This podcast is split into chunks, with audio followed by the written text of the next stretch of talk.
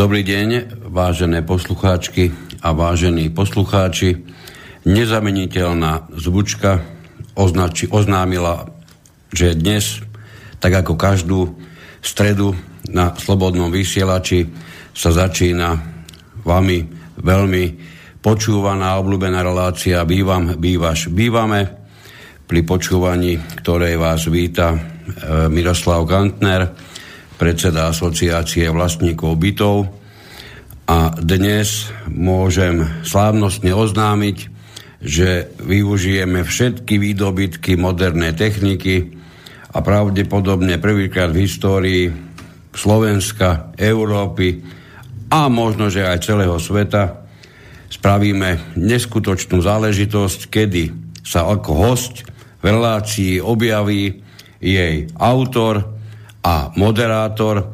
Takže týmto, týmto vstupom by som srdečne privítal na druhej linke e, pána Igora Lacka. Dobrý deň, prajem. Dobrý deň, prajem, pán Kantner. Máte úžasný úvod a možno sa vám podaril ozaj skutočný, skutočný prevrat alebo neopakovateľný čin, kedy sa vlastne autor relácie ako hosť objavuje vo vlastnej relácii.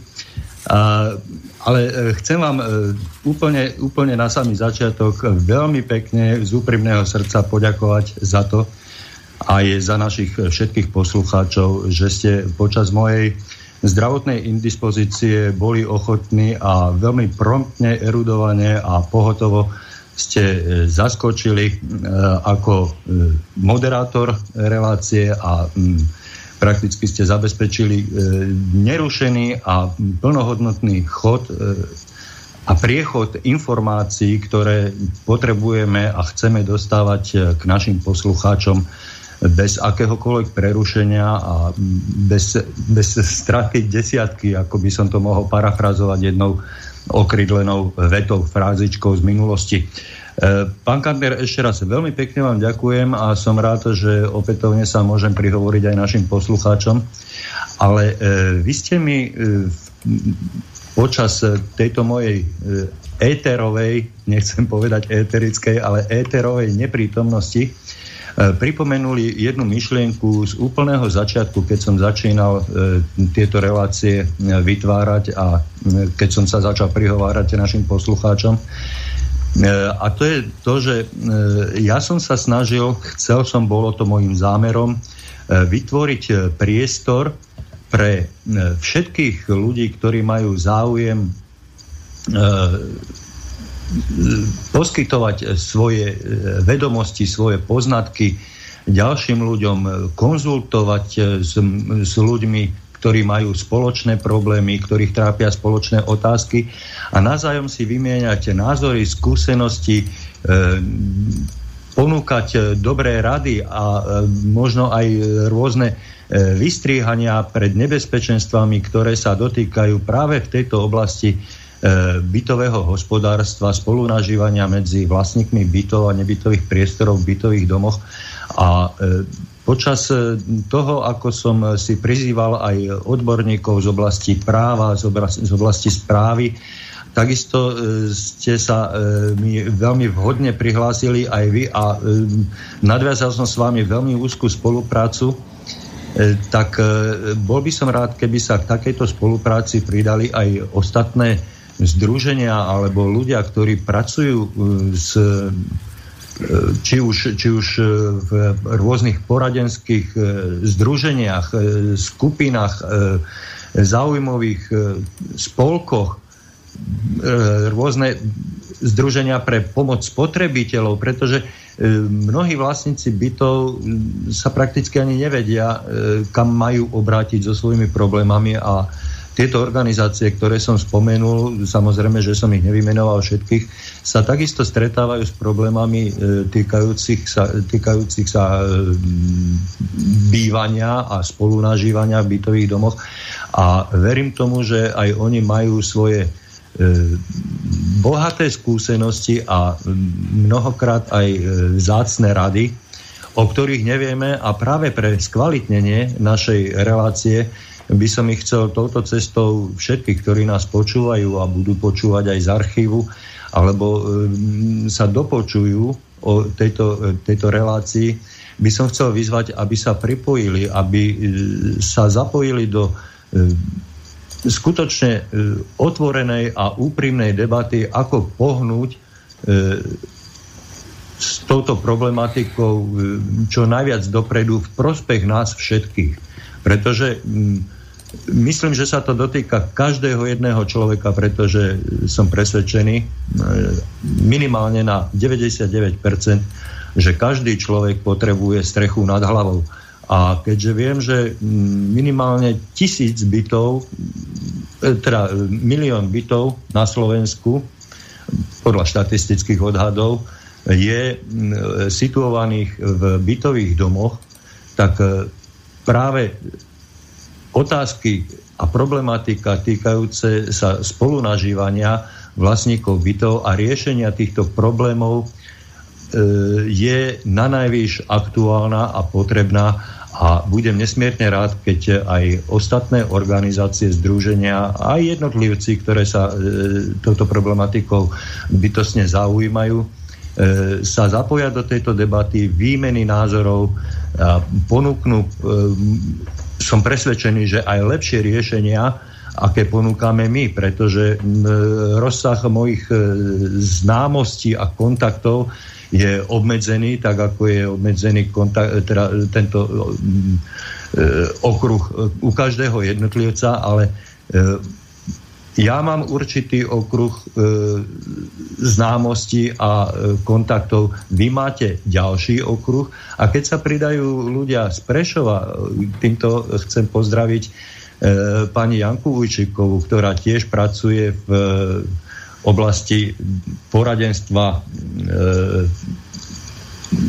presne neviem túto, túto názov tejto, tohoto združenia. Skrátka, je to nezisková organizácia, nezi, ich práca je nezištná a veľmi vzácna a hodnotná, ale keď sa skontaktujeme, sú mnohé združenia, napríklad združenie spoločenstiev vlastníkov v Košiciach.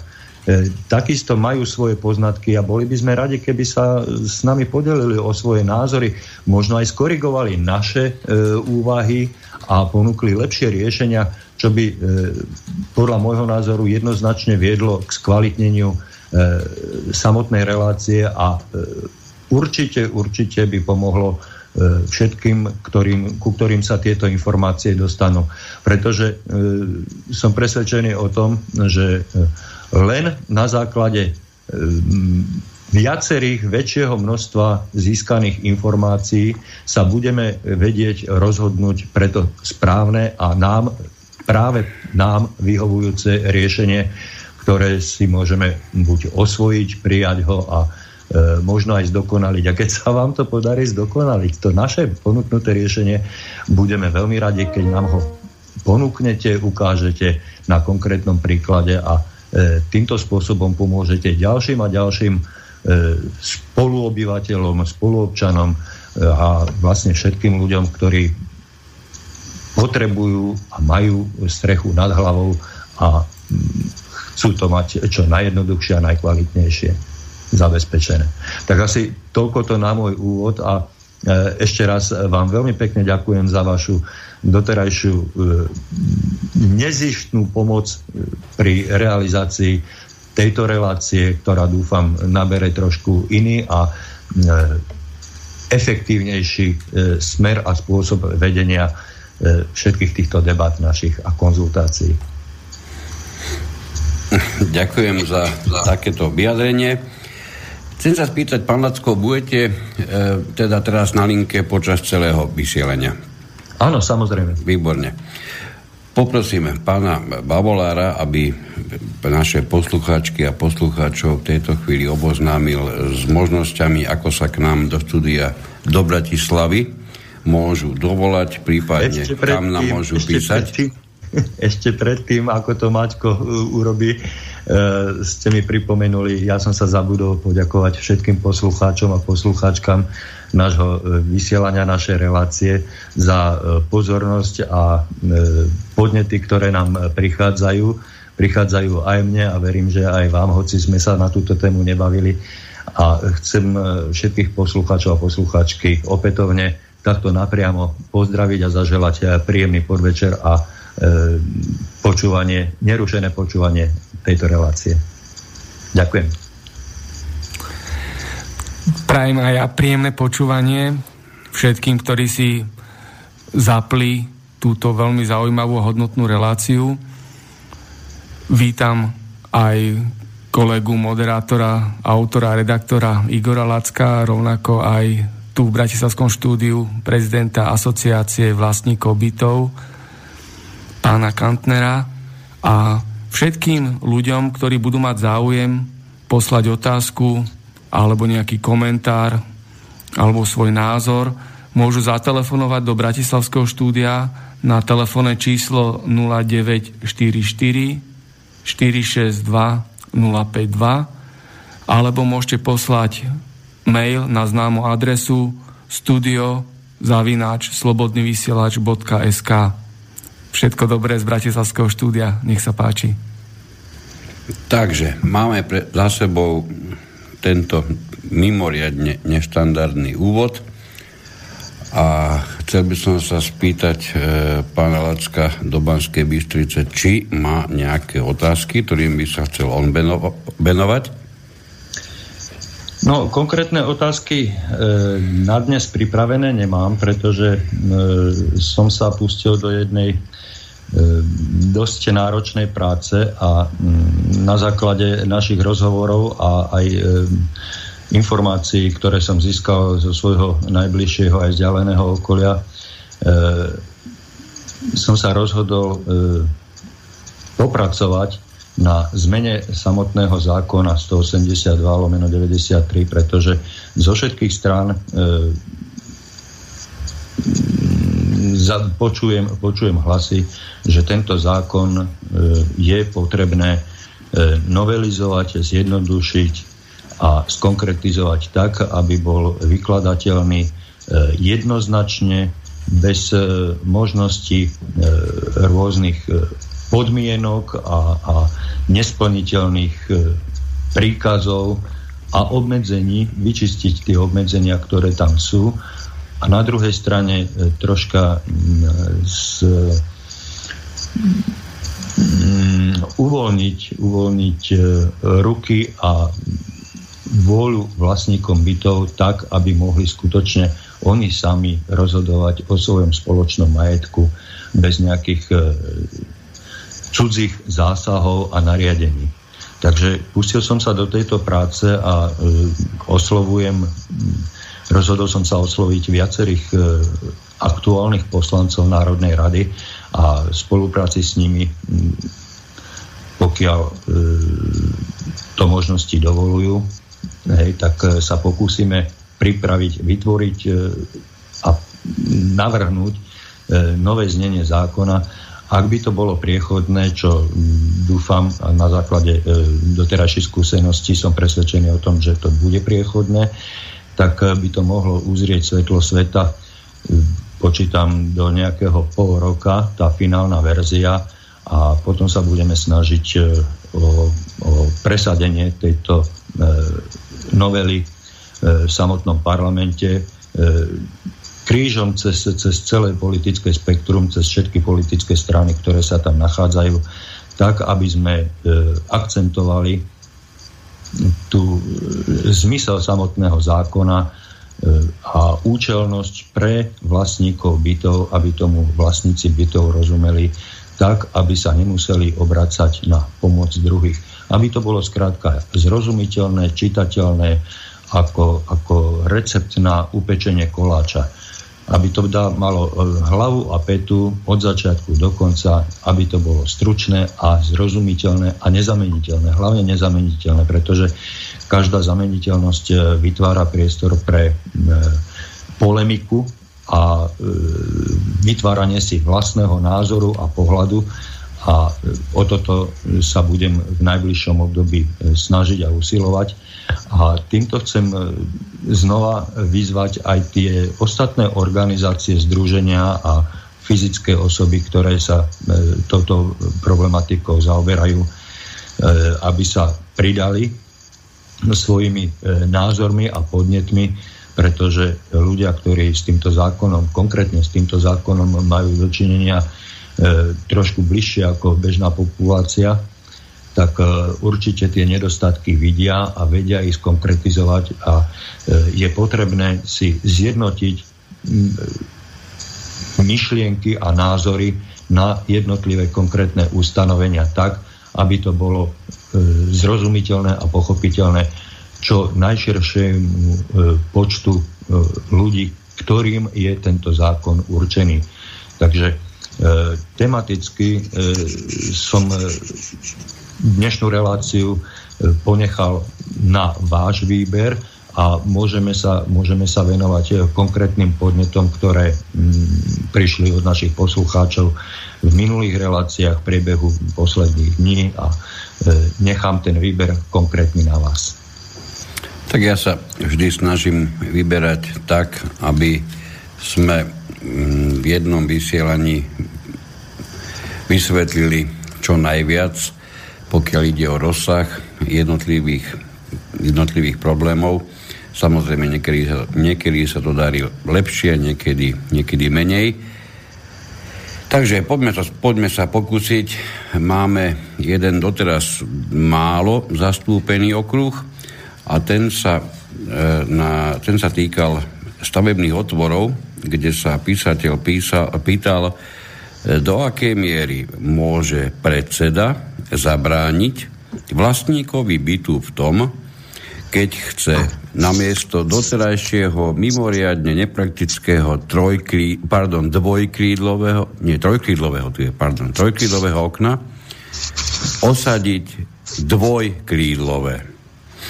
No, musíme si vysvetliť úplne najzákladnejšiu vec, kde začína a kde končí pôsobnosť predsedu spoločenstva vlastníkov bytov a nebytových priestorov. Pokiaľ ide o rozhodovanie o výplniach stavebného otvoru, bez toho, aby sme museli na čokoľvek ďalšie poukazovať, prípadne niečo ďalšie citovať, aj právnemu laikovi bude jasné, že predseda spoločenstva nie je prezidentom Zemegule ani ničoho podobného a, a jeho funkčnosť a jeho, jeho dopad, jeho funkcia niekde začína a niekde končí. Pokiaľ ide o stavebné otvory, tak so sto percent istotou je potrebné povedať, že toto nie je v rozhodovacej kompetencii žiadneho predsedu, dokonca ani žiadneho, žiadneho správcu. Toto sme zisťovali konkrétne na stavebnom úrade obyčajným telefonickým dopytom pre istotu, aby sme nepovedali dnes niečo, čo nemáme overené. Hoci sme si to mysleli už pred tým telefonátom, aj na základe toho telefonátu so sto percent istotou môžem povedať, že pokiaľ sa vlastník rozhodne zmeniť počet okien v jednom stavebnom otvore, Či, či ich počet zníži alebo zvýši, v žiadnom prípade nezasahuje do samotného stavebného otvoru, tým sa myslí, nemení jeho šírku, jeho výšku, čo znamená v dôsledku nemení žiadny vonkajší vzhľad bytového domu.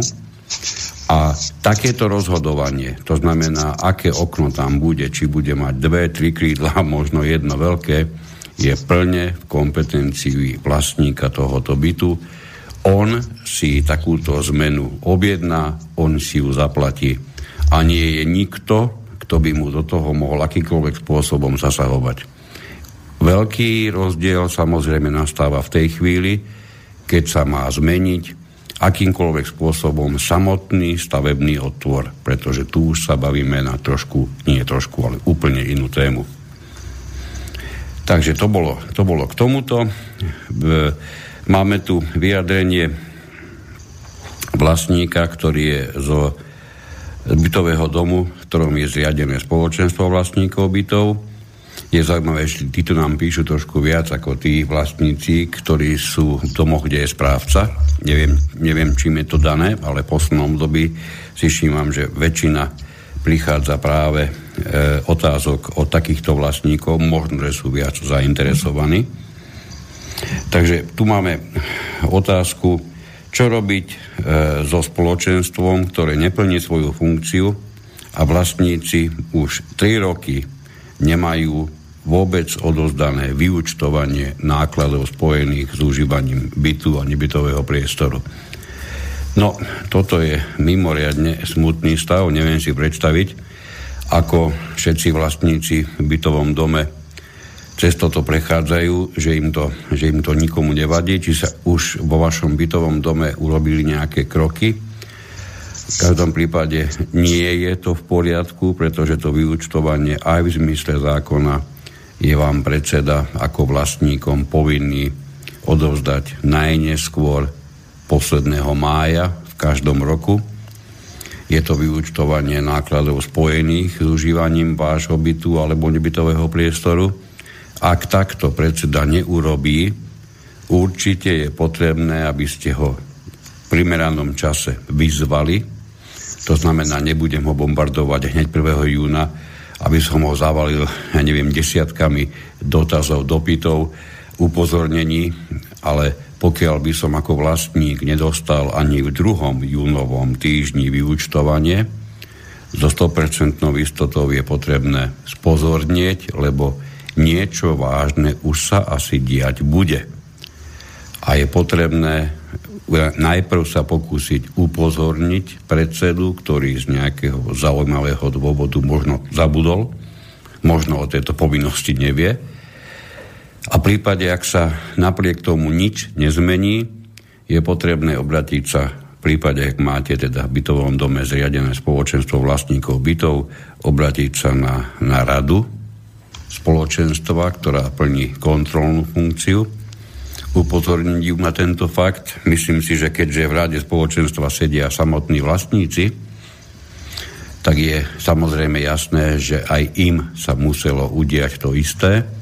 Ale napriek tomu by som tento krok nevynechal a v prípade, ak by ani tento neviedol k tomu, aby ste ako vlastník dostali svoje vyúčtovanie, so sto percent istotou doporučím obrátiť sa na, na Slovenskú obchodnú inšpekciu, ktorá, na ktorú prešli kompetencie bývalej Slo, Slovenskej energetickej inšpekcie, ktorá sa dlhodobo zameriavala okrem iného aj na všetky porušenia súvisiace s vyúčtovaním, kedy v bytovom, bytových domoch boli nesprávne rozúčtované náklady, napríklad na teplo, alebo náklady na teplú vodu a podobne. Toto všetko je, teda, je dnes už riešené iba na úrovni Slovenskej obchodnej inšpekcie.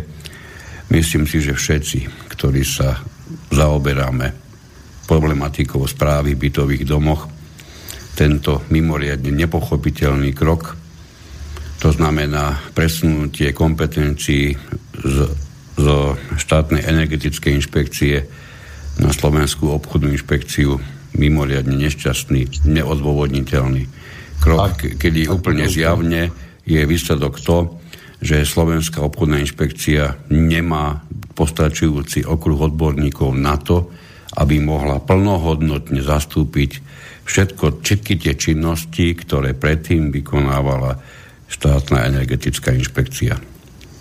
Ak dovolíte, tak ešte by som doplnil e, túto vašu odpoveď o skutočnosť, že e, najvhodnejšie je, pokiaľ nebudú rea- nebude reagovať predseda v tomto konkrétnom prípade na vašu výzvu a nebudú reagovať ani členovia rady, ktorých ste si zvolili, na zabezpečenie nápravy, tak ešte predtým, než sa obratíte na orgány štátnej správy, rôzne inštitúty a inštitúcie a inšpekcie, tak by ste sa mali pokúsiť zvolať schôdzu, tak ako vám to predpisuje zákon. Čiže vy ako vlastníci bytov máte ako štvrtina právo požiadať alebo zvolať schôdzu sami iniciatívnej. Vtedy už nepotrebujete, aby, keď sa dohodnete štvrtina vlastníkov v dome, tak nepotrebujete sa obrácať už ani na členov rady, ktorí evidentne e, nefungujú tak, ako fungovať majú, hoci, by, hoci na to boli zvolení. Nefunguje tak ani predseda, ale zvoláte si e, v zmysle zákona e, vlastníci bytov, ktorých, e, ktorým určite nadpolovičnej väčšine e, vlastníkov v dome vadí tento stav, že nedostali e, ročné vyúčtovania.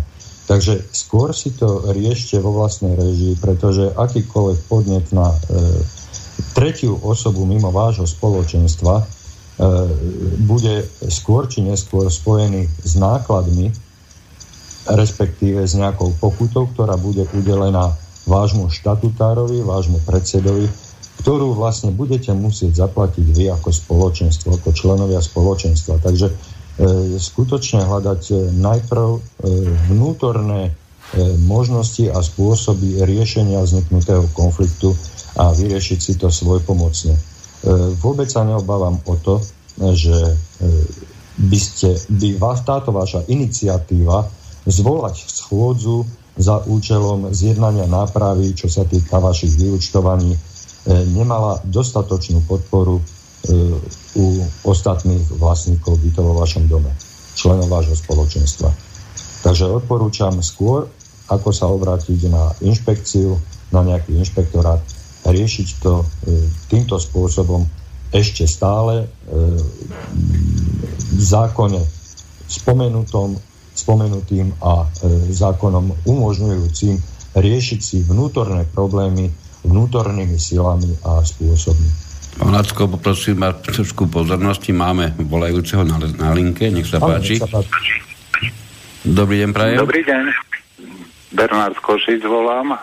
Pozdravujem všetkých v Slobodnom vysielači a chcem sa opýtať takúto otázku e, ohľadom tých okien, čo ste spomínali. E, v bytovom dome bolo vymenené vlastne okno, ktoré je, bolo pôvodne trojdielne a keď sme ho vymenili, zostalo dvojdielne. Mm-hmm. Ale veľkosť bola zachovaná. E, šéfka spoločenstvo vlastníkov bytov e, nás upozornila, že vlastne to nesedí s urbanistikou domu, keď tam chýba tá jedna priečka toho okna. Neviem, ste hovorili, že to vlastne je na mne ako na vlastníkovi bytu, že to je v poriadku. A ona nás upozornila na tú urbanistiku, že to nesedí. Vedeli by ste mi na toto odpovedať? Samozrejme, najlepšie, najlepšie bude, keď sa na túto, predpokladám asi, že išlo o predsedničku spoločenstva, keď sa na ňu obrátite s tým, aby bola taká láskavá. Keď niečo tvrdí, nech je to čokoľvek, nech svoje tvrdenie podporí tým, že vám oznámi presné znenie konkrétneho ustanovenia, konkrétneho právneho predpisu, ktoré ste vy svojou činnosťou porušili, aby ste mohli mať vy absolútnu istotu, že to, čo hovorí, to nie je len nejaká šikanózna praktika z jej strany, ale že ide skutočne o niečo, kde sa opiera o právnu normu a v tej chvíli získávate aj vy právnu istotu v tvrdení toho, čo vám táto, táto vaša predsednička tvrdí. Hovorím, išlo tam len o tú urbanistiku, o nič iné, že zvonku to vyzerá ináč to okno ako všetky ostatné na trinásť podvážnom dome. Ja som volal na, na stavebný úrad s tým, že ide o, o trinásť podlažný bytový dom, na, ktor- na dvanástom podlaží sa bude takto meniť okno z pôvodného trojdielného na dvojdielne. A vlastne som sa pýtal, či je potrebné k tomu akýkoľvek vyjadrenie nejakého štátneho orgánu, či je tomu potrebný súhlas stavebného, stavebného odboru na miestnom úrade. Nič z toho nie je vôbec v tejto chvíli vyžadované. Dobre, tak vám veľmi pekne ďakujem za odpoveď. Prajem ešte všetko dobre, pekný večer, do počutia. Pekný večer aj vám, ďakujem pekne za zavolanie. Ešte, ak by som sa mohol k tejto otázke vyjadriť aj ja, tak e, môže predsednička vychádzať zo starších predpisov, pretože e, túto otázku e, som riešil niekedy možno až pred desať až dvanásť rokmi A potom už som sa s touto problematikou nezaoberal a vtedy e, bolo pravidlo, že vonkajší vzhľad domu nie je možné meniť individuálne a v tom vonkajšom vzhľade bolo špecifikované, že všetky okná musia byť zvonka natreté jednotnou farbou napríklad. Hej. Znútra si to môžete dať aj na červeno, na zeleno, ako chcete, ale zvonka, aby všetky okná boli natreté, teda tie drevené, prípadne umelé časti dneska, aby mali jednotnú farbu. A mám taký, taký pocit, hm, hovorím, dávnejšie som sa už tejto téme nevenoval, ale mám taký pocit, že sa to týkalo aj dvojdielnosti, trojdielnosti, prípadne viac, viac členitosti samotnej e, sklenenej výplne, teda tých okien. Hej. A e, tiež vtedy nebolo možné zameniť trojdielne okno za dvojdielne, pre prípadne e, mať, mať hore ventilačku. Ak ste mali zabudovanú hore ventilačku a e, zamenili ste to na e, celovýškové plné sklá, tak e, toto nebolo možné, pokiaľ to nebolo urobené vo všetkých e, bytoch. Pretože e, tým sa zmenil vonkajší vzhľad. Ale e, nejdem dávať ruku do ohňa, e, pretože netuším, či sa medzičasom nejaké predpisy a zákony nezmenili. Hej? Ale e, je skutočne najvhodnejšie to riešenie pozrieť sa na konkrétne znenie aktuálnych predpisov a pokiaľ predsednička tvrdí, že to nie je možné, tak nech predloží vlastníkovi a záujemcovi o zmenu takéhoto vonkajšieho vzhľadu, nech predloží konkrétne znenie. Pretože hovorím, že podľa starších predpisov, ktorými som sa ja dostal do kontaktu pred nejakými desať až dvanásť rokmi, takáto výmena tvaru a počtu okien skiel v minulosti nebola možná. Neviem, ako je to v súčasnosti, pretože tie zákony sa skutočne menia jak na bežiacom páse a človek nestíha registrovať a vnímať všetky zmeny. Palačko, úprimne z celého srdca si želám, aby toto, čo práve v tejto chvíli riešime už možno desiatú minútu, bol absolútne najväčší počet, eh, najväčší problém v histórii ktoréhokoľvek bytového domu na Slovensku. Pretože keď sa na jednej strane pozrieme, ako srdcervúco by sme išli riešiť ešte tie socialistické nepodárky z hľadiska eh, Petržalka sa tým vyznačuje a určite nie ani zďaleka jediným sídliskom na Slovensku, kde sa vo veľkom stávalo svojho času, kedy máte jednu z izieb šírokú dva metre desať a v tejto izbe máte okno, ktoré má jeden meter tridsať. Skúste si ho, prosím vás, predstaviť, keď sa takéto okno otvorí. Samozrejme, nečakajte, že sa otvára k stene. Nie, ono sa otvára do miestnosti. S týmto ultra architektonickým počinom sa niekedy v živote zmieriť, na to potrebujete mimoriadnu dávku trpezlivosti a možno ešte dávku aj niečoho iného, pretože na to, aby vám meter a pol blbosti vkráčalo každý deň do vášho bytu, do vašej malej izby, myslím si, že tu sa naozaj e, bavíme o niečom, čo je, čo je absurdita. Napriek tomu e, mnoho ľudí to nerieši, alebo sa tu obáva riešiť práve z tých dôvodov, ktoré nedávno pred chvíľočkou tu uviedol pán, ktorý nám sem zatelefonoval. A pro, popri tom všetkom, my ideme sa utrápiť z tejto, ako to povedal on, urbanistiky. A pokiaľ by toto niekomu malo vadiť, ja sa budem pýtať, ako to, že mu je také dlhé obdobie totálne jedno, že na prvom poschodí niekto zasklil balkón, na druhom, na treťom nikto nezasklil, na štvrtom tam majú drevený obklad, na piatom majú zaskletý totálne kompletný balkón. Nie je náhodou toto oveľa významnejší zásah do urbanistiky toho domu? A napriek tomu neviem o nikom, opravte ma, ak sa milím, pán Lacko, kde by bolo akokoľvek takéto niečo v živote niekedy riešené. Voľne si to robia ľudia akokoľvek chcú a čuduj sa svete, pokiaľ ide o balkóny, niet žiadneho problému. Niekto si tam dá dokonca aj satelit, ten kľudne presahuje mimo, mimo balkón, ale nedaj Boh, aby ste zmenili nepraktické veľké jeden a pol metrové okno za dve normálne malé. To budete normálne rušiť urbanistiku celého domu. No musím sa takmer až pousmiať pri týchto problémoch. No áno, práve, a práve to je dôvod, prečo som sa ja rozhodol po mnohých atakoch, výhradách a upozorneniach, prečo som sa rozhodol zjednodušiť, zjednotiť a sprehľadniť samotný zákon stoosemdesiatdva, pretože aj tento zákon v určitých ustanoveniach núti vlastníkov rešpektovať niečo, čo rešpektovať by nemali, o čom by ro- mali rozhodovať výlučne vlastníci. Hej. E, naši legislatívci, ktorí e, tento zákon vytvorili a v pätnástich novelách do neho zasiahli mnohokrát neprimeraným spôsobom, tam narobili také obmedzenia alebo ustanovili také obmedzenia, ktoré sú mnohokrát v praxi až nerealizovateľné a nezrealizovateľné.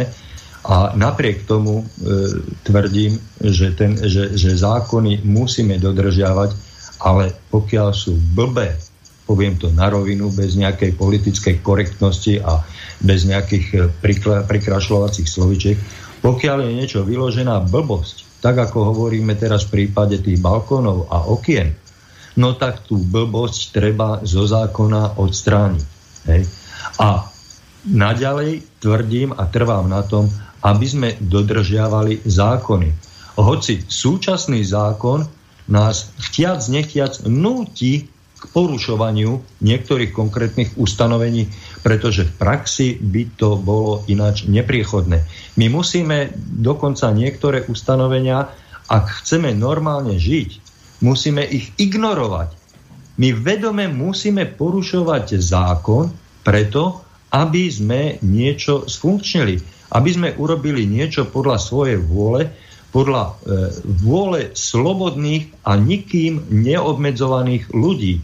Pretože my sme partia ľudí, my sme spoločenstva vlastníkov, hej, v každom jednom dome, či už je to e, registrované spoločenstvo alebo není registrované, teda či je zapísané v registri alebo nie je. Vždy je to spoločenstvo vlastníkov, spoluvlastníkov v konkrétnom bytovom dome a tá partia ľudí, ktorá v tom žije, má právo slobodne rozhodovať o svojom spoločnom majetku. A to sa mnohokrát, mnohokrát e, z pohľadu súčasného zákona nedá. Hej? A toto sú tie, toto sú tie veci, e, o ktorých sme teraz hovorili, tie balkóny, okná, ja neviem, satelity a, a, a všetko možné. To sú tie veci, ktoré nám strpčujú, znepríjemňujú život, vytvárajú nešváry a zvady medzi nami susedmi, pretože jeden tomu rozumieme tak, druhý tomu rozumieme tak, lebo samotný zákon, konkrétne ustanovenie, ktoré nás má o niečom informovať, je napísané tak, že sa to dá vykladať nie dvomi, ale piatimi, desiatimi spôsobmi a pritom každý bude mať pravdu.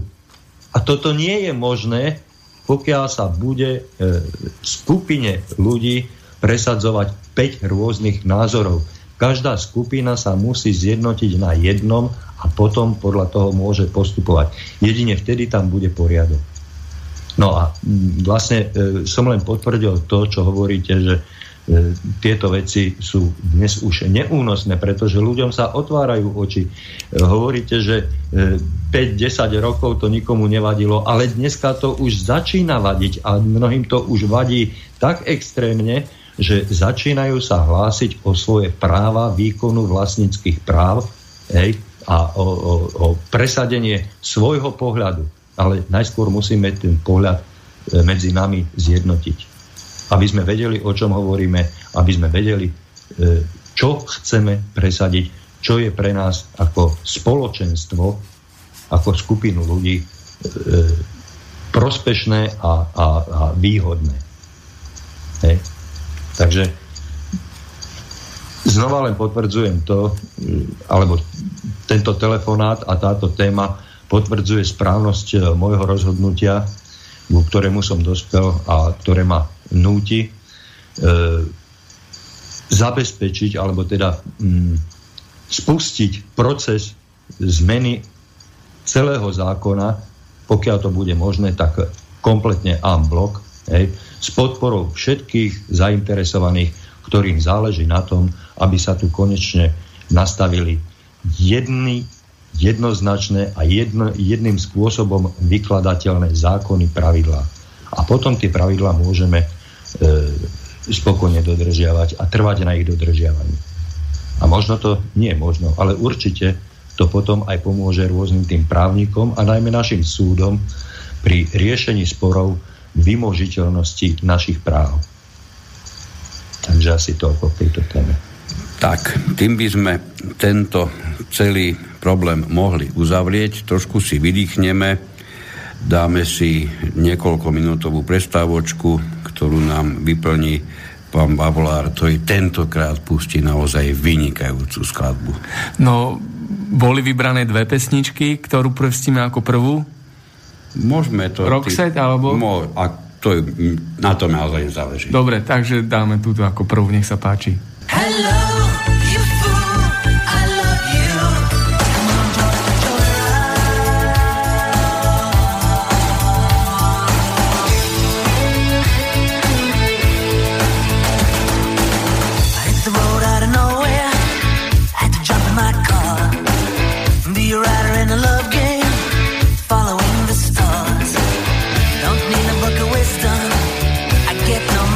Talk at all.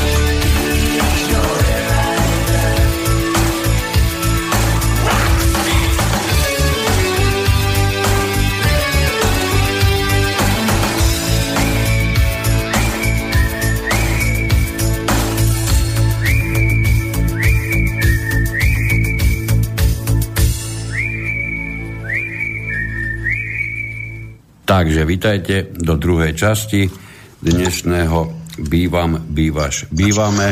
Pán Lacko, počujeme sa?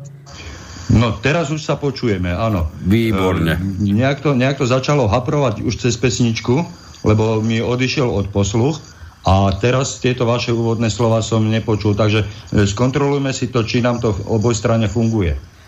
U mňa je úplne v poriadku. Áno, dobre, takže, takže môžeme pokračovať. Takže, chcel by som iba oboznámiť poslucháčov s tým, že budeme tu takto do, do devätnásť tridsať, do pol osmej, takže ešte máme pomerne veľkú časť pred sebou. Možno, že by sme sa mohli rýchlejšie pustiť do tých otázok, pretože ich sme vyriešili pomerne málo a máme ich tu veľmi veľa. Jedne, jeden okruh sa stále ešte vracia k tomu, čo sme už vo vysielaní mali nie, nedávno, myslím, že pred predchádzajúcom, kedy sa tu sa konkrétny písateľ sa pýta, či môže správca vymáhať teraz nedoplatok za rok dvetisícdesať. Škoda, že nám neuviedol niečo ešte bližšie k tomu písateľu, pretože my nevieme, či je to nedoplatok, ktorý je spojený iba e, ako ne, nezaplatený zálohový predpis, alebo je to nedoplatok za rok dvetisícdesať, ktorý bol vykázaný v rámci vyúčtovania, ktorému bolo odovzdané už v roku dvetisícjedenásť. No, žiadny významný rozdiel v tom nie je len, len, len ten, že pokiaľ by to bol iba rozdiel voči zálohovej platbe.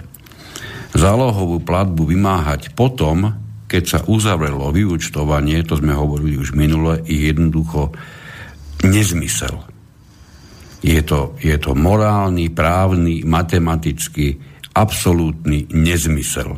Pretože vy, keď raz máte urobené vyúčtovanie, Kde, ktoré zohľadňuje všetky vaše spotrebované náklady a porovnáva s tými, ktoré ste v skutočnosti uhradili, do tohoto porovnávania dvoch čísel nemá prečo a, a dokonca ani ako vstúpiť porovnanie s tretím číslom, ktoré sa objavuje na zálohových predpisoch.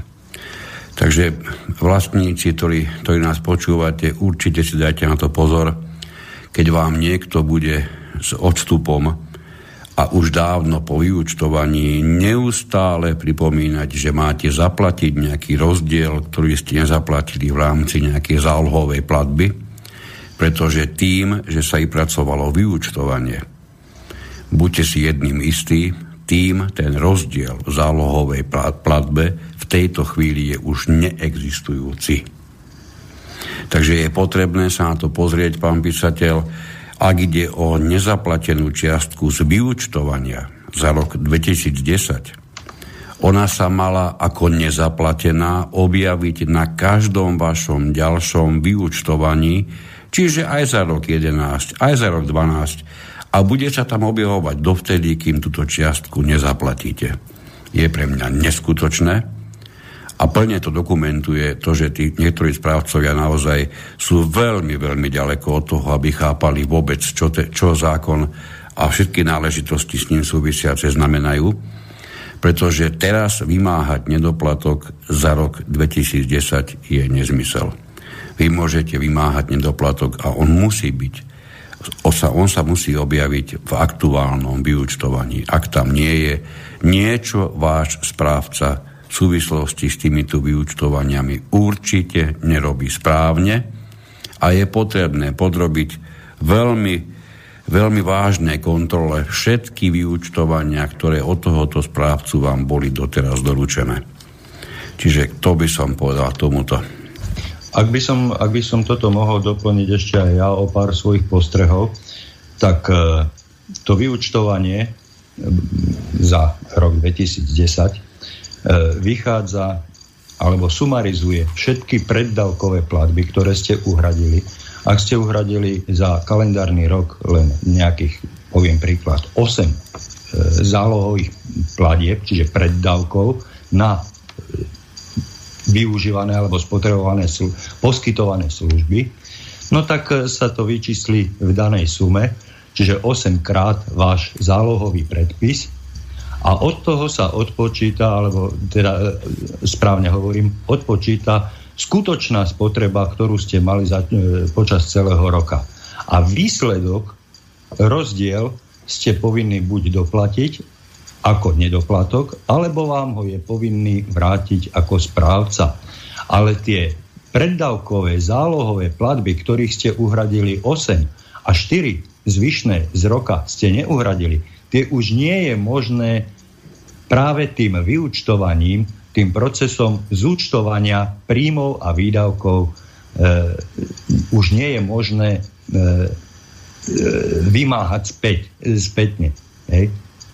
Teda uhradené preddavkové platby, zálohy, alebo akokoľvek ináč to nazývate, ktoré máte v mesačnom predpise, po vyúčtovaní už nie je dôležité, koľko ste ich zaplatili, ale v akej celkovej výške a aký je rozdiel vašej skutočnej spotreby. A tento rozdiel ste povinni buď zaplatiť, alebo vám ho vráti rozdiel zistený správca, ktorý spravuje e, vaše spoločné účty a zabezpečuje dodávku tých daných konkrétnych služieb, na ktoré vy pravidelne, mesačne uhrádzate preddavky.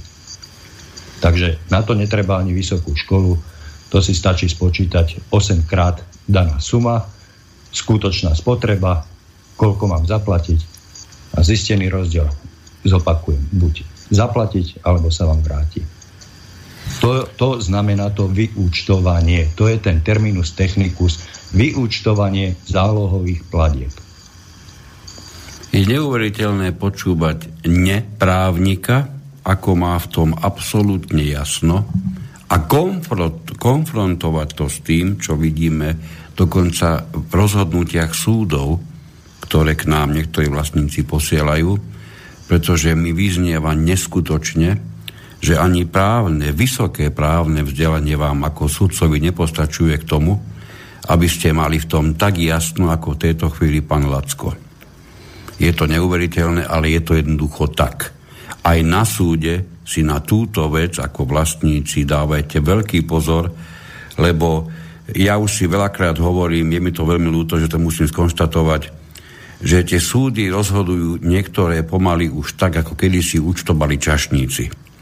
Ono je to desať osemdesiat, ak to prejde. Hej. A ak to neprejde, no tak sa to vráti naspäť. Takže ono, musíme si dať veľký pozor. Nech sa páči, pán Lacko. Ono, ono to vychádza prakticky len z toho, že sa snažím tieto veci pomenovávať a objasňovať obyčajným, bežne e, medzi ľuďmi používaným jazykom a nie nejakým odborným. Pretože keby ste počúvali debatu e, raketových e, inžinierov, hej, nejakých, nejakých e, fyzikov, alebo, alebo počúvate debatu lekárov, ako sa medzi sebou zhovárajú a o čom sa zhovárajú. A títo lekári sa mnohokrát zhovárajú aj pred vami, že máte nejaký moribundus, ale vy sa neopýtate, čo je ten moribundus, hej? Lebo je to len nejaký obyčajný kašel, ale on sa musí vyjadrovať odborným jazykom, ktorý používa tá daná komunita lekárska, lebo oni používajú všelijaké latinské názvy a tak ďalej, aby oni tomu rozumeli medzi sebou. A už ich nezaujíma, či tomu rozumiete aj vy. A vy sa nespýtate len preto, aby ste zo seba náhodou neurobili hlupáčika. Ale prečo? Čak ja, ja som hlupáčik. Ja sa nerozumiem e, lekárskej terminológii a keď niečomu nerozumiem, tak sa opýtam. Bol som teraz v nemocnici. Mnohokrát e, mi povedala sestrička, e, potrebujeme urobiť e, tento a tento úkon e, a povedala to odborným výrazom. A ja sa jej pýtam, a čo to mám urobiť? No tak mi to povedala potom slo- ľudským jazykom, bežne používaným, a vtedy som jej porozumel. A bolo to jednoduché. A tento istý jazyk používam počas všetkých svojich relácií a snažím sa ten právnický jazyk, ktorému e, rozumie skutočne len právnická komunita a sudcovia, pretože oni sa medzi sebou dohovárajú týmto jazykom. A my ostatní, my bežní ľudia, ktorí nie sme právne vzdelaní, nie sme, nie sme e, odborne zdatní, ako sa to e, kulantne povie, len sme takí hlupáčikovia, alebo ja neviem, je na to lepší výraz. Ten, kto niečo nevie, je hlupák. Ten, kto niečo vie, je múdry. Tak pomenúvajme aj my v našej komunikácii veci tým e, slovom, ktorému významu rozumieme. Hej. Nerobme zo seba nejakých machrov a potom budeme hovoriť, že, že e, hovoríme politicky korektným jazykom. Hej. E, jeden z nádherných príkladov môžem uviesť z poslednej debaty na té á trojke, kde sa bavili, a môžem povedať konkrétne, kde e, e, pán Farkašovský použil e, taký argument, že nehovorme už viacej o cenzúre, pretože e, cenzúra to je zlé. Používajme slovo regulácia. Tak my už nebudeme cenzurovať. Príspevky bavili sa o... o vyjadrovaní a slobode slova a tak ďalej, na túto tému sa bavili vtedy. Ale hovoril, my nejdeme cenzúrovať, lebo cenzúra je zlá. My ideme regulovať. Ale stále, stále za tým je záujem a zámer niečo zakázať. Veľká škoda, že pán Farkašovský pri tomto jeho zmysluplnom, podľa neho zmysluplnom vyhlásení zabudol na to, že medzi cenzúrou a reguláciou je jeden obrovský rozdiel, ktorý nájdeme okamžite pri prvom pohľade do ústavy Slovenskej republiky, pretože na rozdiel od, od regulácie cenzúra je u nás zakázaná. Áno, keby sme ešte chceli ísť do, do podstaty veci, ale on sa, on sa chcel tým svojim jazykom priblížiť e, k niekomu, k niečomu, alebo chcel e, nejakým iným spôsobom e, vyjadriť tú samotnú podstatu, že vlastne my ideme ľuďom niečo zakazovať. Toto nesmiete. A chce to nazvať nejakým novým novotvárom, slovotvárom, na ktorý si máme zvykať. My si nemusíme zvykať. Náš slovenský jazyk, slovenčina, je nádherný a jeden z najbohatších jazykov, ktorý, ktorý má možnosť vyjadriť jednu vec na tisíc spôsobov. Zoberte si len jeden z mnohých príkladov, ako sa u nás nazývajú zemiaky. Niekde je to bandurka, niekde je to švábka, niekde je to ertepla, niekde je to krumpľa, inde je to gruľa, ale furt je to zemiak. V spisovnej slovenčine je to stále zemiak. A my, keď sa v našej tematike e, bavíme o e, spoluvlastníkoch, tak sa vždy bavíme o nejakej skupine ľudí, o nejakom združení ľudí, o nejakom zoskupení fyzických a právnických osôb, ktorí majú svoj vlastný majetok a zároveň sú spoluvlastníkmi jedného a toho istého domu, lebo v ňom bývajú a sú neoddeliteľnou súčasťou. A právnici to nazvali spoločenstvom, teraz idem do konkrétnej veci, hej, nazvali to spoločenstvom a tí ľudia, ktorí nemajú založené spoločenstvo, a s tým sa môžete stretávať dodnes v našich reláciách, tam sme ešte nedospeli, aby sme tento základný a elementárny princíp vysvetlili, tak oni nie sú členmi spoločenstva. Tí, ktorí podľa zákona nie sú zapísaní v registri spoločenstiev, v staršej, staršej verzii zákona to bolo povedané, že musí byť zapísaný v registri združení. Hej. Podľa občianskeho zákonníka do toho spadajú, teda dostane e, štatút právnickej osoby. A pokiaľ nie ste zapísaní, tak nespĺňate kritéria pre spoločenstvo. Vy už tedy nie ste spoločenstvom vlastníkov. Vy nie ste spoločenstvom spoluvlastníkov bytových domov. Ste! Akurát, že nie ste zapísaní v tom registri. A to je jediný problém. Ale právnici vám to nadiktujú do zákona, že spoločenstvo je právnická osoba. Zriadená podľa tohto zákona.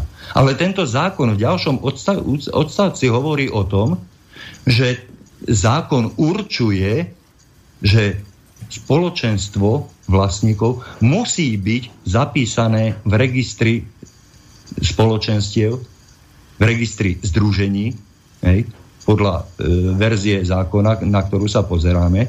Hej. Posledná verzia hovorí o registri spoločenstiev vedenom príslušným katastrálnym úradom.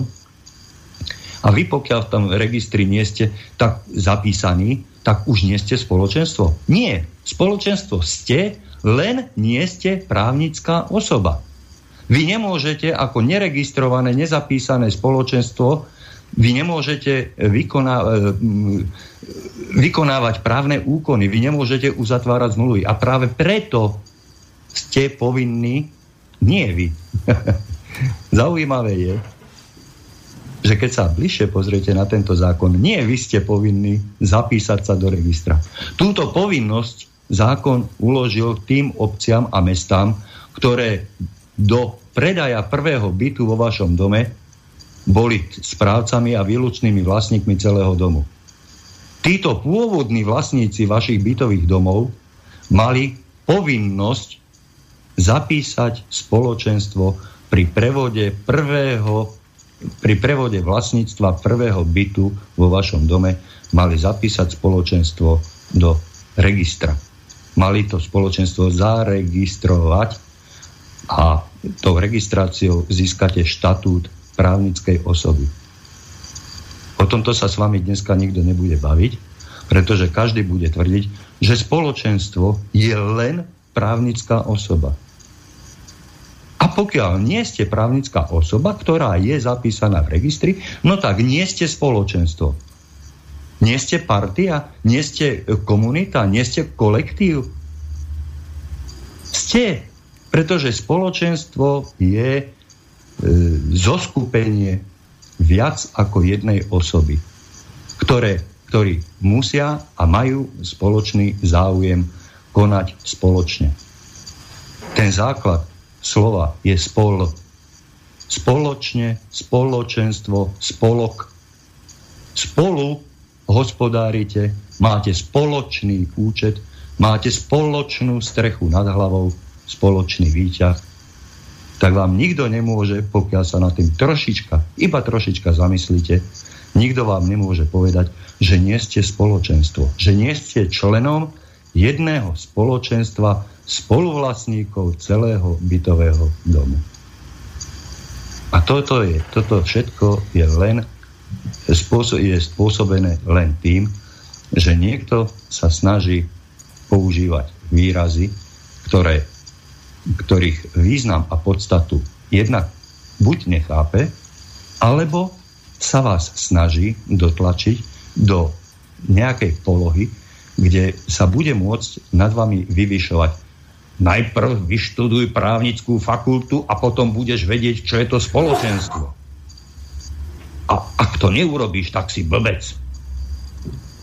No ale potom sme tu drvivá väčšina blbcov. A aby nás niekto takto neosočil, že sme to, čo som povedal, no tak sa ho radšej ani nespýtame. My sa bojíme My sa bojíme priznať k tomu, že niečo nevieme, že niečomu nerozumieme.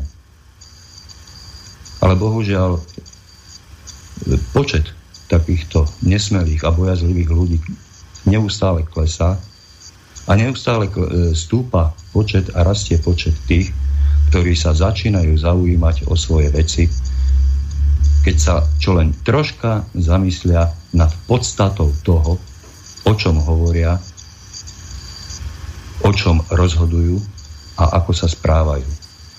Takže opustíme všetku túto falošnú politickú korektnosť, zabudnime na všetky výrazy a poďme po podstate toho, čo hovoríme.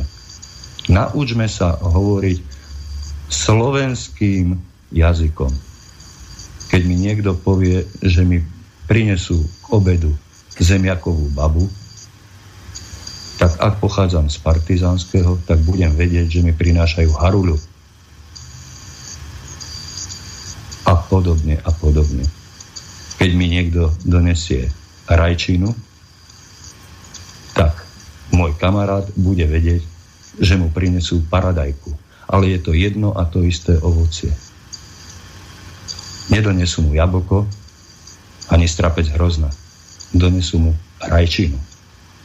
On to bude vidieť ako paradajku, ale keď bude vidieť, čo má pred očami, čo má pred nosom, tak bude spokojný. A toto, toto si musíme osvojiť všetci. Ne? Nebazírovať, nebazírovať, na jednej strane nebazírovať na slovíčkarení, ale na druhej strane sa úprimne snažiť o pochopenie významu toho slova, ktoré náš spolubesedník používa a akým jazykom sa vyjadruje. Áno, hneď mi napadlo. Na záver, na záver len zopakujem.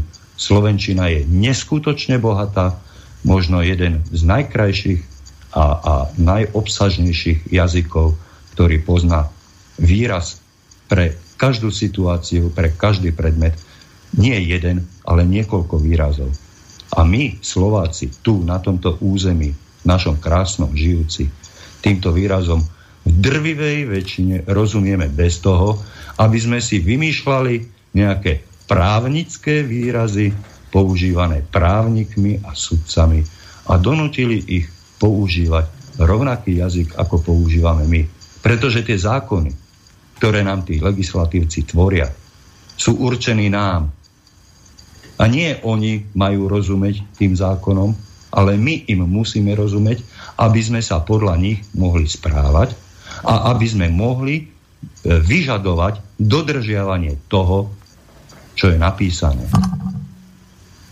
Toľko v tejto téme. Tak, a v slovenčine máme aj slovo, ktorého význam asi nebude spochybňovať nikto a ani jeho ani vysvetľovať si, čo môže znamenať, čo nemôže a odkiaľ pokiaľ začína a končí, a to je pojem nahliadanie.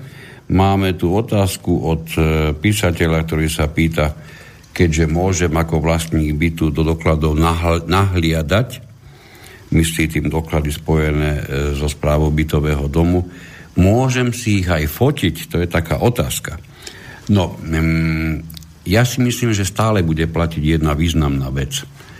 Pokiaľ ide o vzťah, akýkoľvek zákon a občan Slovenskej republiky, tak bude tomuto občanovi povolené absolútne všetko, čo mu zákon nebude zakazovať.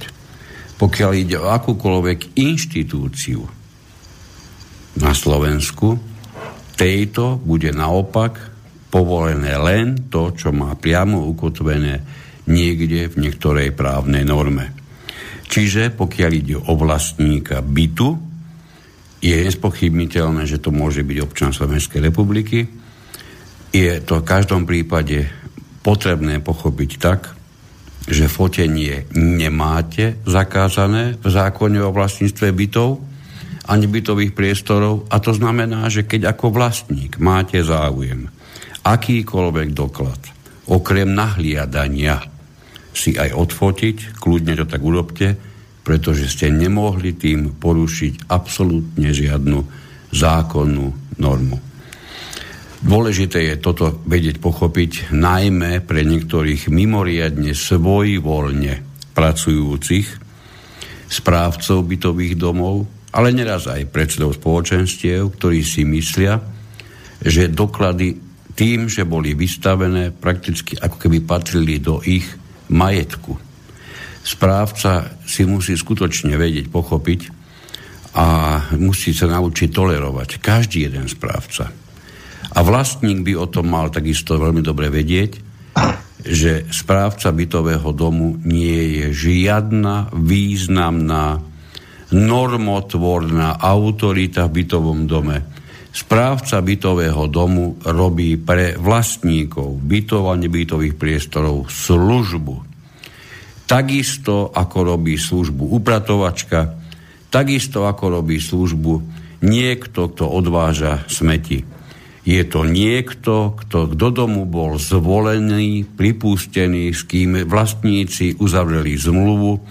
Nie je to nikto, kto by si mohol nárokovať, že v bytovom dome bude prikazovať, rozkazovať, zavádzať nové a nové moresy. Dokonca bude voči vlastníkom vystupovať spôsobom, že im niečo bude zakazovať, napríklad fotenie dokladov. Neprípustné, absolútne. K tejto téme, k tejto téme by som sa rád pripojil, pretože keď si zoberiete, že správca pre vás, správca, ktorého ste si vybrali, zabezpečuje pre vás služby, ktoré ste si u neho objednali. Ak niekto zabezpečuje služby, tak slúži. Čiže správca je sluha, keď ideme k podstate veci. A čo sa týka toho nahliadania, keď to preženiem do absurdna, tak e, by sme mohli hovoriť o diskriminácii ľudí, ktorí nemajú fotografickú pamäť. Pretože keď ja sa raz na nejaký dokument pozriem a mám fotografickú pamäť, tak si zapamätám všetko, čo tam je. Ale ak tú fotografickú pamäť nemám, tak použijem na to technický prostriedok, ktorý sa vo všeobecnosti nazýva fotoaparát, a ja si ho odfotím. A to mi nemôže nikto zakázať. Hej? Čiže takto sa na to treba pozerať, takto si, takto si tie veci treba sám pre seba vysvetliť. A pokiaľ, tak ako pán Kantner hovoril, ten správca je povinný vám doklady predložiť k nahliadnutiu, on je povinný. A ak to tak neurobí, tak vy ste zase oprávnení takého správcu za priestupok voči zákonu, ktorý chráni vás ako vlastníka, takého správcu, takého sluhu vymeniť. Pretože nie sluha mení svojich pánov, ale páni si menia svojich sluhov. A vy, vlastníci bytov, ste pánmi vo svojom dome, pretože je okrídlené heslo Môj dom, môj hrad. Vy ako hradní páni si budete vyberať spomedzi tých ľudí, ktorí sú okolo vás, nie vo vašom hrade, ale tí, ktorí sú v podhradí, pod vami si budú vyberať, budete vyberať svojich sluhov, za čo im budete platiť. A ak nebudete s nimi spokojní, tak ich môžete kedykoľvek prestať platiť alebo rovno vymeniť. Vaše možnosti sú neobmedzené, pretože vy ste vlastníci, vy ste páni, vy ste hradní páni. Nad vami už nie, nie je nikto, pretože dávate k dispozícii a do opatery váš vlastný majetok a ten majetok, váš sluha, bude obhospodarovať a starať sa oň len v inten- intenciách vašej vôle a vašich rozhodnutí a do, do, do výšky takej, akej ho zaplatíte. Ak sa mu nepla- nepáči výška, ktorú od vás dostane, tak môže s vami on rozviazať pracovný pomer alebo odísť od vás zo služby. A tu sa dostávame k ďalšej problematike, kde si správcovia určujú výšku svojej odmeny. Vy, vy nežijete na tejto planete, vy nežijete v tejto republike, vy nežijete, vy nechodíte do práce. Skúste svojmu zamestnávateľovi povedať, tak od zajtra mi budeš platiť trikrát viac. Sa vám vysmeje do očí. Viete prečo? Na tú, odpoveď, na tú otázku si odpovedzte sami.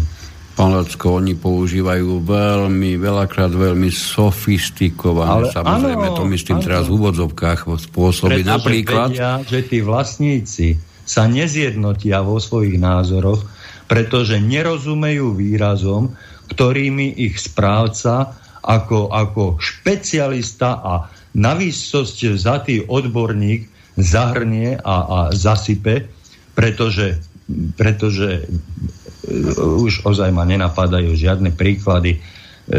On, on, on komín nazve nejakým dymovodom, hej? Alebo, alebo no, dalo by sa nájsť, dalo by sa nájsť veľa príkladov, ale skutočne momentálne ma nenapadá nič relevantné alebo také, také rukolapné. Ja by som len sa upozorniť pri tejto príležitosti, keď sme sa už dostali e, k samotnému samotným správcom, ktorí veľmi radi a mimoriadne často zavádzajú, to ste povedali úplne správne, vo svojich vyjadreniach. Je treba dávať si pozor na to, keď ešte len sa uchádzajú, aby sa do vášho domu dostali. Všimnite si, ako často prídu s tým, že tu, má, tu sú nejaké nimi požadované e, platby, ktoré im budete mesačne platiť. A tieto platby sa o tri, o štyri, o päť mesiacov navýšia o dé pé há, lebo tento správca sa stal platcom dé pé há. Toto som v praxi zažil dokonca v našom bytovom dome. Mnohí vlastníci ma na, na niečo podobné upozornili, že ich správca, bez toho, aby mu to bolo akýmkoľvek spôsobom schválené, navýšil svoju odmenu o daň z pridanej hodnoty. No prosím vás, čo je dôležité, je, sú dva, dva možné strety. Že sa, že sa niekto, kto, kto je štandardne, e, to štandardne klame, stretne s niekým, kto sa štandardne necháva oklamať. V tom prípade, ak sa to takto stalo vo vašom bytovom dome a váš správca si navýšil takto svoju odmenu, je dosť smutné, ale pravdepodobne u vás sa nič nestalo. Ak sa ale takýto štandardne klamajúci správca stretne s niekým, kto veľmi nerád býva oklamaný, tak by mal nastať problém, a ja si myslím, že pomerne vážny problém.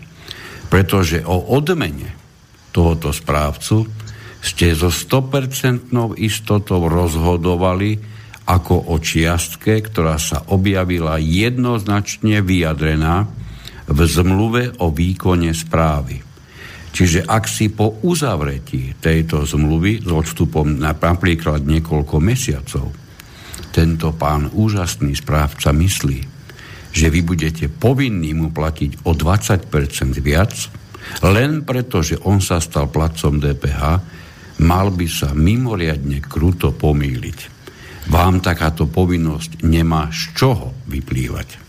Pán Kantner, v jednom bode, v jednom bode s vami nemôžem súhlasiť, pretože žiaden vlastník bytu, ktorý podpisoval zmluvu o výkone správy s nejakým správcom, s nejakou správcovskou spoločnosťou, či už je to právnická osoba alebo fyzická osoba, žiaden vlastník nerozhodoval o výške platby za správu. Tá správa totiž bola nadiktovaná samotným správcom, tak ako si to z prsta vycúcal, hej, ako to jemu vyhovalo. A túto výšku zapísanú v zmluve, po nejakom období, či po roku alebo po troch, on si svojvoľne zvyšuje. Bez toho, aby sa pýtal na váš názor. A on si ju zvýši z päť eur na osem, on si ju zvýši z osem na deväť, on si ju zvýši z deväť na dvanásť a vy po desiatich rokoch, čo máte uzavretú pôvodnú zmluvu, tak odrazu zistíte, že z pôvodných päť eur mu platíte dvanásť, ani neviete ako, ale pomaličky salamovou metódou on si povy, ponavyšoval platby a vy ste sa nikdy, nikdy neohradili voči tomu. Pretože ste si na jednej strane povedali, že však platím ja, ale to platí aj sused, aj, aj, aj ostatní susedia a všetci platia, tak musím aj ja. To je jedna sprostosť z vašej strany. Hovorme otvorene, nemusíme nejaké motuziky ťahať alebo servitky si dávať pred ústa. A druhý problém je ten, že e, vy ste o tej výške nikdy nerozhodovali.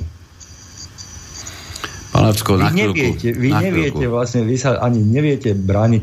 A však keď platí on, platím aj ja. A však to zdvihol len o jedno euro, však to zdvihol len o dve eurá. Ale keď vám, keď vám v obchode zdvihnú cenu mlieka, ja neviem koľko dneska stojí, mlieko som nekupoval v obchode už dávnejšie, pretože chodím do elektronickej kravičky, do tých automatov, tam si kupujem mlieko, ale keď už som hovoril o mlieku, tak ostaňme pri mlieku, tak nech by stálo e, euro, a od zajtra by stálo dve eurá, no tak vy bez akéhokoľvek myhnutia oka zaplatíte. Hej. A nepýtate sa prečo. No lebo, lebo. A, ale, ale na zvýšenie platu, keď sa chcete pýtať, tak vám zamestnávateľ, to už nie je váš správca, to je váš zamestnávateľ, povie, no nezvýšim, lebo. A má na to svoje dôvody. A vy sklopíte uši a makáte ďalej vyšším tempom za tú istú mzdu, možno aj viacej hodín, za znížených príplatkov, za soboty, za nedele, za prešťasy. A mnohokrát vám ani tieto prešťasy nevyplatí a v súčasnosti firmy mnohokrát ani dva tri mesiace nevyplatia, a hlavne tie veľké, nevyplatia vašu mzdu a povedia, však vydržte ešte chvíľočku.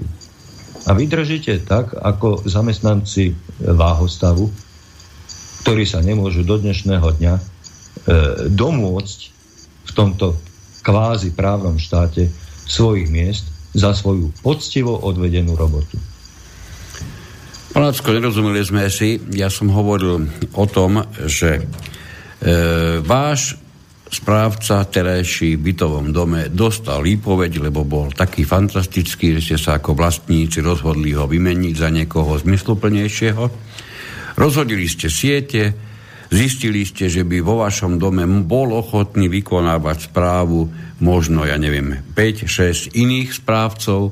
Každý jeden z nich, z nich sa o váš bytový dom uchádza s tým, že vám niečo tvrdí, sľubuje, predkladá, okrem iného, a to je tak vždy, a to im môžete sto percent istotou veriť, je súčasťou týchto pýtačiek, v úvodzovkách poviem, aj oznámenie o ceny za, takú, za ním vykonávanú správu. Čiže on, obvykle takýto správca do toho bytového domu je schválený aj s touto cenou, to, s ktorou do bytového domu vstupoval. A pretože sa to už udialo a neraz, preto som si dovolil spomenúť, že dokonca tak, tak poviem, poviem slovo fikane, vstúpil niektorý, tu vstúpili niektorí správca do bytových, správcovia do bytových domov, že si zvýšili o dvadsať percent, teda o príslušnú daň pridanej hodnoty, až potom, čo všetko bolo uzavreté a už to nejaký ten čas bežne fungovalo. Ano, s tým, že ako... si myslia, že na niečo také majú nárok, no a samozrejme poloinformovaní, prípadne v trvalom nezáujme existujúci vlastníci, presne ako ste povedali, bez toho, aby čo by len dvakrát myhli okom, platia, platia a platiť budú. Áno, pretože správca použil tzv. Pseudoargument, čiže akože argument, akože dôvod na zvýšenie vašich poplatkov. A to, to, to nemá nič s realitou a s dohodnutými pravidlami spoločné. A ešte jedna vec, ktorá sa mimoriadne často objavuje v zmluvách o výkone správy. Ja sa priznám, že nikde inde sa s niečím podobným nestretám, ale pri zmluvách o výkone správy so železnou pravidelnosťou. Dokonca si dovolím povedať, čím väčší správca, tým je väčšia istota, že tam toto ustanovenie v zmluve bude ukotvené, a tým myslím to, že správca bude mať automaticky zvýšenú odmenu o e, mieru inflácie oznámenú štatistickým úradom. To je ďalší no, faktor. No ano. Chcel by som ja mať takého zamestnávateľa, ktorý mi automaticky o infláciu, infláciu zdvihne moju mzdu. Určite aj vy, vy by ste si takého žrali, pán Lacko. Chceli by sme mať všetky ceny v obchodoch, ktoré by odzrkadlovali e, takúto infláciu každoročnú, že? Ja nenachádzam jeden jediný, ani, ani najmenej rozumný aspekt, dôvod, prečo by práve imrvére správcovia bytových domov mali mať takéto ustanovenia v zmluvách. Považujem ho za, za neskutočne pre, pre vlastníkov zavádzajúce a nevidím jediný, ani počiatočný dôvod, prečo by ktorýkoľvek vlastník mal platiť správcovi infláciu oznámenú štatistickým úradom. Nevidím dôvod. Dokonca si dovolím povedať, vážení vlastníci, ak sa vo vašom bytovom dome o vašu priazeň uchádza práve takýto správca, napíšte mu k tým pomyselným plusovým bodom, ktoré mohol medzi tým získať, aj mimoriadne veľký čierny puntík, pretože som si istý, ak tento správca to s vašim domom myslí dobre. Nemôže mať v úmysle si týmto spôsobom navyšovať svoju odmenu, pretože keď to, čo robí, bude robiť skutočne dobre a k vašej absolútnej spokojnosti, nie je najmenší problém, aby sa vždy prvého februára alebo prvého mája alebo prvého oči ktorého iného mesiaca postavil pred vás ako pred vlastníkov a povedal vám, že by bol veľmi rád, keby ste mu o osemnásť centov navýšili jeho odmenu. Hej? A vy to spálite. Nemôže mať žiadny správca s týmto problém. A ešte jedna vec, ktorá je, by mohla byť pre vás veľmi dôležitá pri výbere správcu, pretože nám v poslednom týždni dosť vlastníkov volalo, na základe čoho by sa mali pri správcoch rozhodovať, čo je rozhodujúce, čo je dôležité si všímať. Skúste sa zameriať, zamerať na to a dajte si tú prácu a zistíte, že to, že to naozaj tak je. Čím správca chce od vás menšiu odmenu, tým je potrebné zvýšiť pozornosť, kto to bude robiť, koľko ľudí má na to, aby to robil, a hlavne, koľko bytových domov už má, ako sa bude môcť venovať tomu vášmu. Je pravda, taký až nepísaný zákon, že čím väčší správca, tým, samozrejme tým väčší počet domov a tým nižšia odmena. Tí veľkí správcovia skutočne dokážu ísť na mimoriadne nízku odmenu za každý jeden byt, ale... Vždy je za tým ale, keď nízka cena vždy bude ale. Vykúpenie alebo za, to, za tú nízku cenu dostanete pozornosť tohoto správcu, asi takú, že konkrétne vášmu bytového domu sa v súvislosti s tým, koľko bytových domov má na starosti a koľko má vlastných zamestnancov, bude môcť venovať tak dve, no keď bude mimoriadny mesiac, tak tri hodiny do mesiaca. Konkrétne vášmu bytovému domu.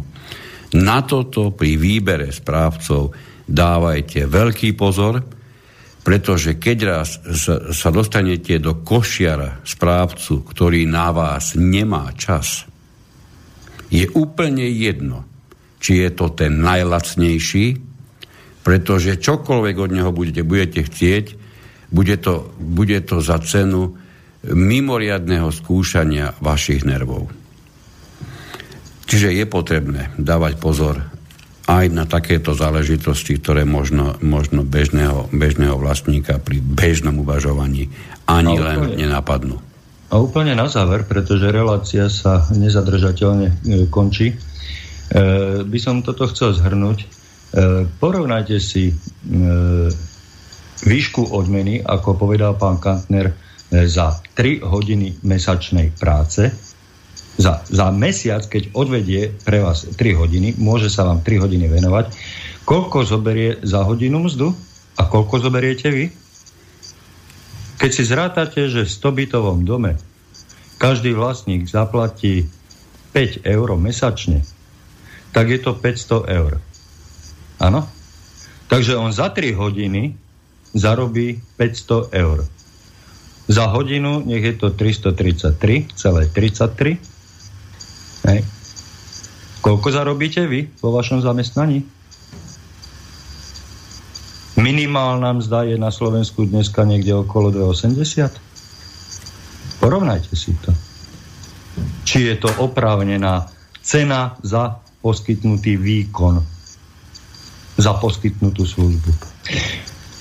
Toľko z mojej strany na záver. Ešte raz sa chcem poďakovať všetkým poslucháčom, poslucháčkam a najmä vám, pán Kantner, že ste zaskočili e, moju neprítomnosť veľmi promptne, veľmi odborne a mm, vzhľadom k tomu, že som počúval aj tie relácie, e, hoci som nebol ich účastníkom, tak e, musím povedať aj to, že veľmi, veľmi kvalitne a e, mal by som... E, rád aj viacej takýchto spolupracovníkov a nebojím sa povedať partnerov a priateľov pri tvorbe ďalších našich relácií. E, s prianím všetkého dobrého sa s vami lúči Igor Lacko. Do počutia.